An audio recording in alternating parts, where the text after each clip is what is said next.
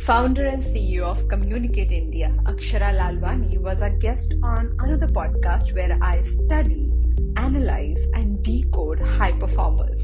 Akshaara said something powerful about boldness when it comes to making choices.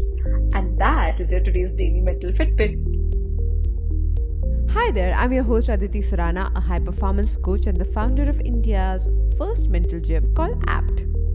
I welcome you to Daily Mental Fitbit, a podcast where you learn simple, practical, effective tools and hacks to be mentally and emotionally fit. A line that we all have heard over and over again, which I didn't know actually comes from a German poem that was translated by an Irish poet into English. The poem goes like, What you can do, or dream you can, begin it.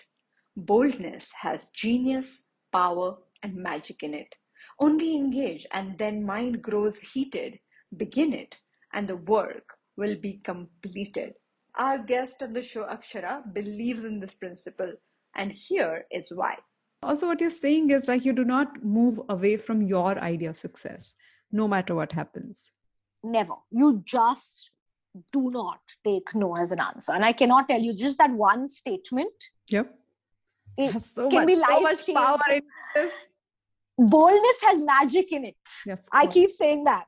No, but that's so true. That's so true. And I, I, can relate to it because when I started as a graphologist, people are like, what is it? Like, are you sure? Like, how, why would you want to take up this as a career? And I hear that even now because people are like, are you sure you want to continue this for your life?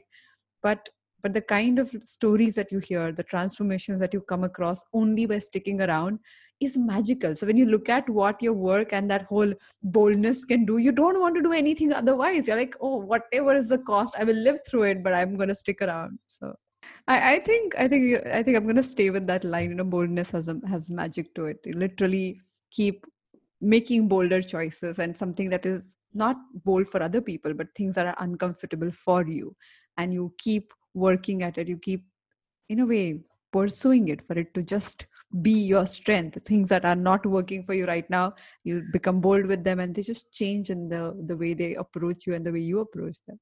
More such conversations on daily mental fitbit to claim your mental fitness right away.